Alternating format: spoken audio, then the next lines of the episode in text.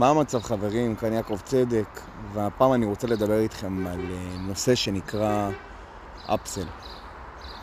רובנו מוכרים אה, מוצרים, שירותים, וכל הזמן מחפשים את הלקוחות החדשים.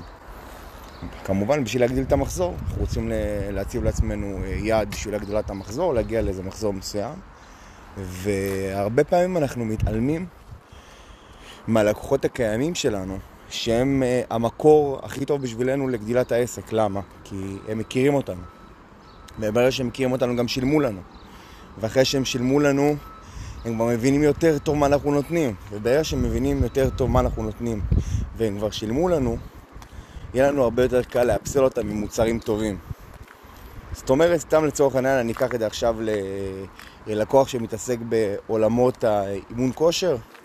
אם עכשיו אני מאמן כושר ויש לי איזה קבוצה, יש לי קבוצה אה, של מתאמנים, אז מה שאני ארצה לעשות, אני ארצה בעצם לקחת אותם, להבין בעצם שהם כרגע עושים אצלי את האימונים ולאפסל אותם בעוד מוצרים. אז קודם כל אני צריך להבין מה המוצרים שיש לי לאפסל.